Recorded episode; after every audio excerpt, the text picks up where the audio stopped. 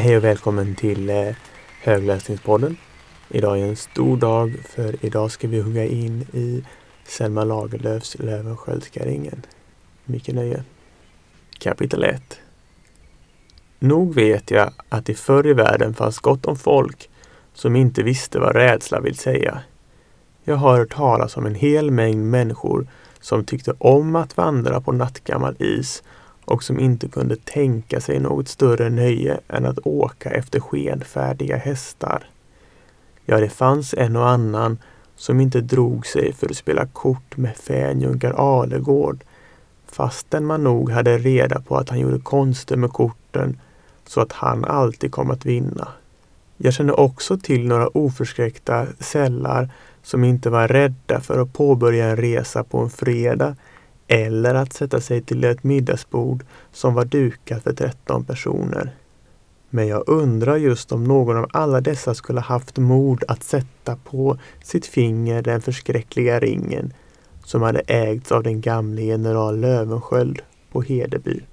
Det var den samma gamle generalen som hade skaffat Lövensköldarna både namn och gård och adelskap och så länge som någon av dem bodde kvar på Hedeby satt hans porträtt i stora salongen i övervåningen mitt emellan fönstren.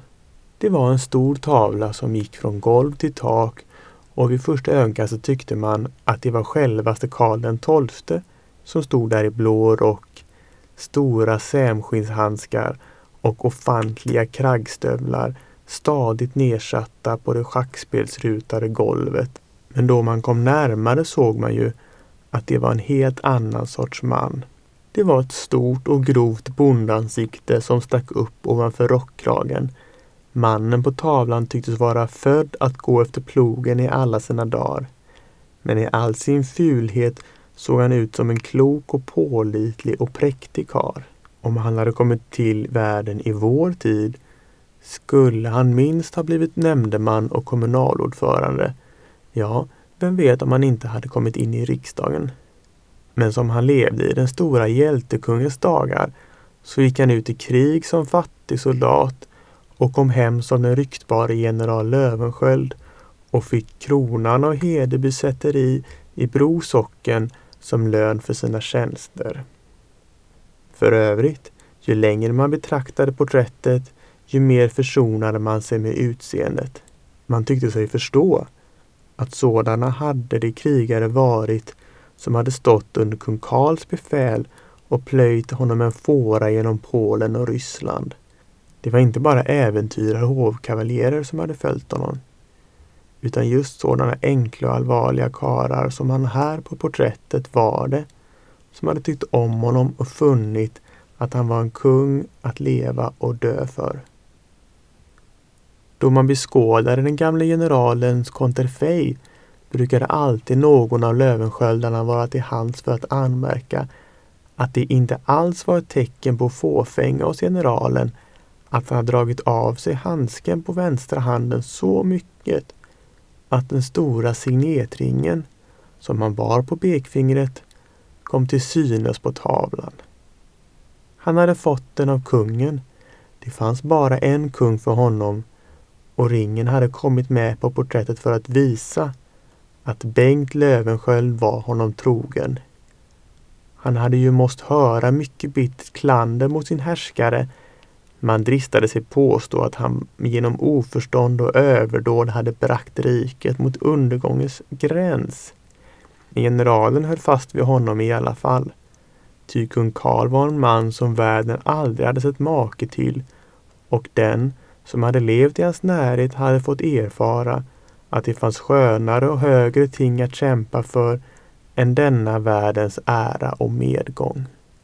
På samma sätt som Bengt Löwensköld hade velat ha kungaringen med på kontrefejet så hade han också velat ha den med sig i graven.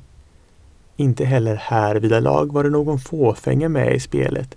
Det var inte hans mening att skryta med att han bar en stor konungsring på sitt finger då han trädde inför vår Herre och ärkeänglarna. Men han hoppades kanske att när han steg in i den salen där Karl XII satt med alla sina huggvärjor omkring sig, skulle ringen tjäna som ett igenkänningstecken så att han också efter döden fick vara i den mannens närhet som han hade tjänat och dyrkat under hela sitt liv. När generalens kista sattes ner i den murade gravkammaren som han hade lagt i ordning åt sig på Bro kyrkogård satt alltså kungaringen kvar på vänstra handens pekfinger.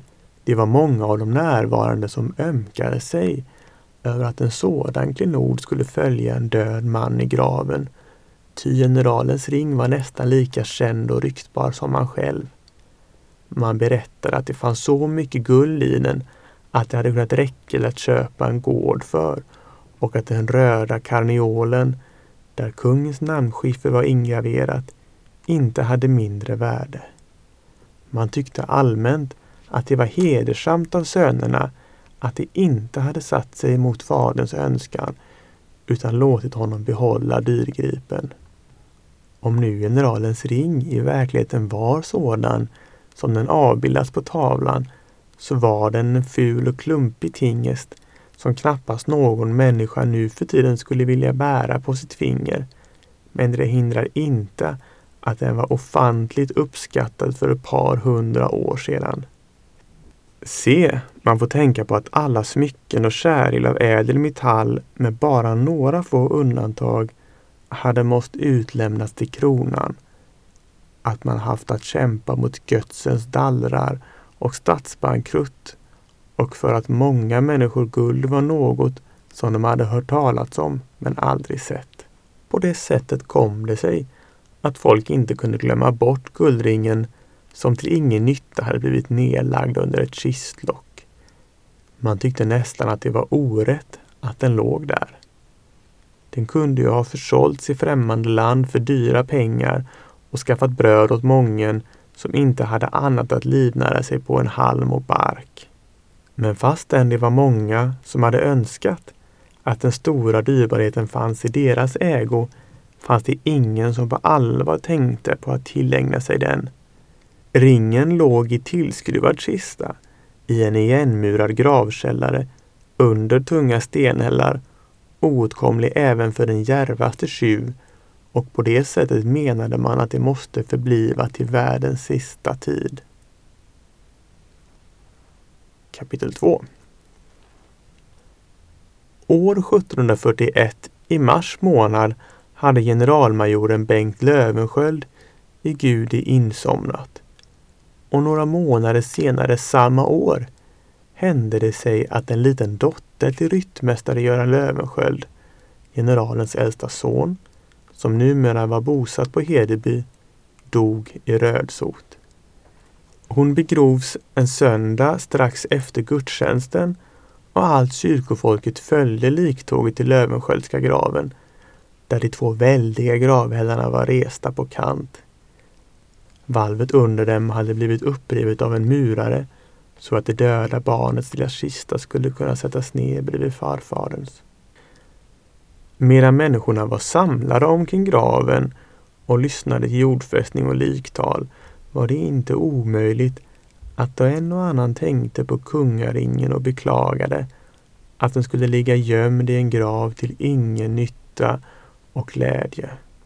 En och annan fanns det kan hända också som viskade till sin granne att nu kunde det inte vara så omöjligt att komma åt ringen eftersom graven troligen inte skulle bli igenmurad förrän nästa dag. Bland de många som stod och välvde på dessa tankar var också en bonde från Mellanstuga i Oldsbyn som hette Bård Bårdsson. Han var ingalunda en av dem som hade sörjt sig grå för ringens skull. Tvärtom, då någon hade talat om ringen hade hans ord varit det att han hade en så pass bra gård att han inte behövde missunna generalen om han hade tagit en skeppa guld med sig i kistan. När han nu stod på kyrkogården kom han som så många andra att tänka på hur märkvärdigt det var att graven hade blivit öppnad men han blev inte glad över det. Han blev orolig. Ryttmästaren måste väl låtit sätta igen redan i eftermiddag, tänkte han. Det finns många som vill åt den här ringen. Det var ju en sak som inte alls angick honom, Men hur det än nu var så levde han allt mer och mer in i tanken att det kunde vara farligt att lämna graven öppen över natten. Det var augusti månad nu. Nätterna var mörka. Om inte graven blev stängd redan denna dag så kunde en tjuv smyga sig ner i den och tillägna sig skatten. Han greps av en stor ängslan och han funderade på att gå fram till ryttmästaren och varna honom. Men han visste ju med sig att folk håller honom för enfaldig och han vill inte bli till åtlöje. Visserligen har du alldeles rätt i den här saken, tänkte han. Men om du visar dig alltför beskäftig så blir du utskrattad. Ryttmästaren som är en klok karl har säkert redan ställt om att hålet blir igenmurat. Han var så borta i dessa tankar att han inte märkte att begravningsakten var slut utan stod kvar vid graven och skulle ha stått där länge än om inte hustrun hade kommit och ryckt honom i rockärmen. Vad går det åt dig? sa hon. Du står här och stirrar på en enda fläck som en katt framför ett råtthål. Bonden ryckte till, lyftade ögonen och fann att han och hustrun var ensamma på kyrkogården. Det är ingenting, sa han. Jag stod bara och undrade. Han skulle gärna vilja tala om för hustrun vad det var som han hade undrat över. Men han visste ju att hon var mycket klyftigare än han. Hon skulle bara tycka att han gjorde sig onödiga bekymmer. hon skulle säga att om graven blev stängd eller inte, det var en sak som angick ryttmästare Lövensköld och ingen annan. När det begav sig på hemvägen och när Bård Bårdsson alltså hade vänt ryggen åt kyrkogården borde han ju blivit fri från tanken på graven, men så skedde inte. Hustrun talade om begravningen, om kista och bärare, om procession och liktal. Han fyllde i med ord då och då för att inte låta märka att han ingenting visste och ingenting hade hört. Men snart ljöd hustruns röst i ett avlägset fjärran. Hjärnan började mala på de förra tankarna. Se, det är söndag idag, tänkte han. Och kanske muraren inte vill sätta igen valvet på vilodagen. Men i så fall kunde ju ryttmästaren ge dödgrävaren en daler för att han skulle vaka över graven i natt. Bara det vore så väl att han kommer på den tanken. Rätt som det var började han tala högt för sig själv. Jag skulle ha gått fram till ryttmästaren i alla fall. Jag skulle inte ha brytt mig att folk skrattade åt mig. Han hade alldeles förgätit att hustrun gick där vid sidan av honom men han kom tillbaka till sig själv när hon tvärstannade och stirrade på honom. Det är ju ingenting, sa han. Det är bara det där samma som jag gick och funderade på. Därmed fortsatte det sin vandring och snart var det inom egen dörr. Där hoppades han att de oroliga tankarna skulle lämna honom och det hade det väl gjort om man hade kunnat gripa till ett arbete. Men nu var det söndag när folket i mellomstuga hade ätit sin middag gick var och en åt sitt håll. Han blev sittande ensam i stugan och strax kom det där en undran över honom. Han reste sig från bänken en stund och gick ut och ryktade hästen i akt och mening att reda till Hedeby och tala med ryttmästaren. I annat fall blir nog ringen stulen i denna natt, tänkte han. Emellertid kom han inte att göra allvar av saken. Han var för blyg. Han gick istället till en granngård för att tala om sin oro med husbonden där. Men han råkade honom inte ensam och återigen kände han sig för blyg för att tala. Han kom tillbaka hem utan att ha sagt något. Han gick till sängs så snart solen var nedgången och föresatte sig att han skulle sova ända till morgonen. Men det blev ingen sömn av för honom Oron kom tillbaka. Han bara vred och vände sig i sängen. Hustrun fick naturligtvis inte sova hon heller. Och om en stund ville hon veta varför han var så orolig. Det är ingenting, svarade han på det vanliga sättet. Det är bara en sak som jag ligger och tänker på. Ja, det har du sagt flera gånger idag, sade hustrun. Men nu tycker jag att du ska tala om för mig vad det är som du funderar på. Du har nog inte farligare saker i huvudet än att du kan tala om dem för mig. När Bård hörde hustrun säga detta inbillade han sig att han skulle få sova om han lydde henne. Jag ligger bara och undrar om generalens grav har blivit igenmurad, sa han, eller om den ska stå öppen hela natten. Hustrun skrattade. Det har jag också tänkt på, sade hon, och det tror jag att varenda människa som var vid kyrkan idag också gjorde. Men inte ska du väl låta en sådan sak ta sömnen ifrån dig. Bård blev glad att hustrun tog saken så lätt. Han kände sig lugnare och trodde att han nu skulle få sova. Men knappt hade han lagt sig till rätta igen förrän oron kom tillbaka. Från alla håll, från alla stugor såg han skuggor komma smygande. Alla gick ut i samma avsikt. Alla riktade sina steg mot kyrkogården med den öppna graven. Han försökte ligga still för att hustrun skulle få sova, men huvudet värkte och kroppen svettades. Han var tvungen att oupphörligen vrida och vända sig. Hustrun förlorade tålamodet och hon framkastade halvt på skämt. Kära man, jag tycker sannerligen att det vore bättre om du gingo ner till kyrkogården och såg efter hur det står till med graven än att du ska ligga och kasta dig från sida till sida och inte få en blund i ögonen. Hon hade knappast talat ut förrän mannen for ur sängen och började dra kläderna på sig. Han tyckte att hustrun hade alldeles rätt. Det var inte mer än en halvtimmes väg från Olsbyn till Brors kyrka. Om en timme kunde han vara tillbaka och sedan skulle han få sova hela natten. Men knappast var han utom dörren förrän hustrun kom att tänka på att det var ohyggligt för mannen att bege sig till kyrkogården mol ensam och hon sprang hastigt upp och kastade på sig kläderna, hon också. Hon hann upp mannen i backen nedför Olsbyn. Bård skrattade till då han hörde henne komma. Kommer du för att se efter att jag inte stjäl generalens ring, sade han. Kära hjärtane, sade hustrun, det vet jag väl att du inte har något sådant i tankarna. Jag gick bara ut för att hjälpa dig ifall du skulle möta gravson eller hällhästen. Det gick på med rask fart. Natten var kommen och allt var svart mörker utom en liten smal ljusrand på västerhimlen, men de kände vägen väl. De samtalade och var vid gott mod.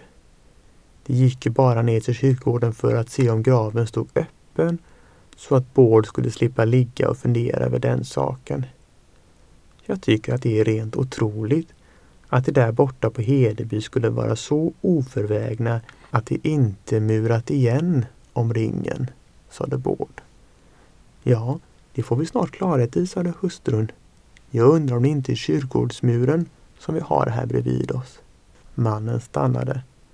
Han förvånade sig över att hustrun lät så glad i rösten. Det kunde väl inte vara möjligt att hon hade någon annan mening med den här vandringen än han hade. Innan vi går in på kyrkogården, sade Bård, borde vi väl komma överens om vad vi ska göra ifall graven står öppen. Antingen den står stängd eller öppen så vet jag inte att vi har något annat att göra än att gå hem och lägga oss. Nej, det förstås. Det hade rätt i, sade Bård och satte sig igång igen. Det är inte att vänta att kyrkogårdsporten skulle stå öppen så här dags, sade han strax efteråt. Nej, det är det nog inte, sade hustrun. Vi får allt krångla oss över muren om vi ska hälsa på hos generalen och se hur han har det. Mannen blev förvånad återigen. Han hörde ett lätt rassel av nerramlande småstenar och såg strax efteråt hustruns gestalt avteckna sig mot den ljusa randen i väster. Hon var redan uppe på muren och det var ju inte något konststycke eftersom den inte var mer än ett par fot hög. Men det var nästan märkvärdigt att hon var så ivrig att hon hade stigit upp före honom. Se här, ta min hand så ska jag hjälpa dig upp, sa hon. Strax därpå hade de muren bakom sig och gick nu tysta och försiktigt fram mellan alla de små gravkullarna. En gång snavade Bård över en kulle och höll på att falla. Han tyckte att det kändes som om någon skulle ha satt krokben för honom. Han blev så rädd att han skalv och han sa det helt högt för att alla de döda skulle förstå hur välsinnad han var. Här skulle jag inte vilja gå om jag vore ute i orätt ärende. Nej, säg det, sade hustrun, det har du rätt i. Men vet du att där borta har vi allt graven. Han skymtade de uppvräkta gravhällarna mot den dunkla natthimlen. Strax efteråt var de framme vid graven och de fann den öppen. Hålet i gravvalvet var inte igenmurat. Det här tycker jag är bra vårdslöst, sa mannen. Det är ju enkom gjort för att utsätta alla dem som vet vad det är för en skatt som göms här nere för den värsta frestelsen. De litar nog på att ingen törs göra något mot en död, sade hustrun. Det är ju inte för roligt att ge sig ner i en sån här gravkammare heller, sa mannen. Att hoppa ner i den vore väl inte svårt, men sedan blev man visst sittande där som en räv i en rävgrop. Jag såg att jag hade satt ner en liten stege i graven i förmiddags, sa hustrun, men den åtminstone måtte väl vara borttagen. Jag ska minsann se efter, sade mannen och famlade sig fram till gravhålet. Nej, tänk du, utbrast han. Det här går då över alla gränser. Stegen står kvar här. Nog är det bra försumligt, instämde hustrun. Men vet du, jag tycker att det inte gör så mycket att stegen står där. För han som bor här nere i djupet kan nog försvara det som är hans. Om jag bara vore säker på den saken, sade mannen. Kanske att jag åtminstone borde flytta bort stegen. Jag tycker inte att vi ska röra något vid den här graven, sade hustrun. Det är bäst att dödgrävaren imorgon finner graven precis sådan som han lämnade den. De stod och stirrade ner i det svarta hålet, obeslutsamma och rådlösa.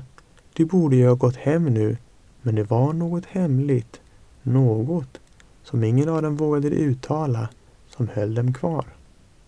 Jag kan nog låta stegen stå, sa Bård till sist, om jag bara visste att generalen hade makt att hålla tjuvarna borta. Du kan ju gå ner i graven så får du se vad makt han har, sa hustrun. Det var som om Vård endast hade väntat på de orden från hustrun. Han var i samma nu framme vid stegen och nere i gravhålet. Men knappt stod han på stengolvet i gravkammaren förrän han hörde ett knakande på stegen och märkte att hustrun följde efter honom. Jaså, du kommer efter hit också, sade han. Jag tordes inte låta dig vara här ensam nere med den döde. Och jag tror inte att han är så farlig, sade mannen. Jag känner inte någon kall hand som vill krama livet ur mig. Jag ser, han vill väl inte göra oss någonting, sade hustrun. Han vet ju att vi inte tänker stjäla ringen. Men en annan sak vore förstås om vi för ro skull skulle börja skruva upp kistlocket. Genast famlade sig mannen fram till generalens kista och började känna längs med locket. Han fann reda på en skruv som hade ett litet kors i toppen. Allting här är liksom tillrättalagt för en tjuv, sade han. I det att han började vrida upp likkistskruvarna både försiktigt och behändigt. Känner du ingenting? frågade hustrun. Märkte du inte att det rör sig under kistlocket? Här är stilla som min grav, sade mannen. Han tror nog inte att vi ämnar ta ifrån honom det som han sätter mest värde på, sade hustrun. En annan sak vore det om vi lyftade av kistlocket. Ja, men det får du allt hjälpa mig med, sade mannen. De välvde upp locket och nu fanns det ingen möjlighet att hålla tillbaka längtan efter skatten. De lossnade ringen från den vissnade handen, lade ner locket och utan ett ord vidare smög de sig upp ur graven. De tog varandra vid handen när de gick tillbaka över kyrkogården och inte förrän jag hade klättrat över den låga gråstensmuren och kommit ner på vägen vågade de säga något.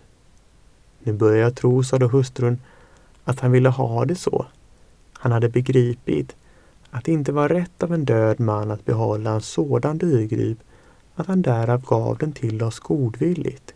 Mannen kom att storskratta. Ja, du är god, sade han. Ni inte kan det väl få mig att tro att han lät oss ta den godvilligt, men han hade väl inte makt att hindra oss. Vet du, sade hustrun, att i natt har du varit bra och duktig. Det är inte många som skulle ha vågat sig ner i graven till generalen. Jag känner det inte som jag skulle gjort något orätt, sade mannen. Från en levande har jag aldrig tagit så mycket som en daler. Men vad skulle det göra att ta från en död? Det som man inte behöver. De kände sig stolta och nöjda där de gick.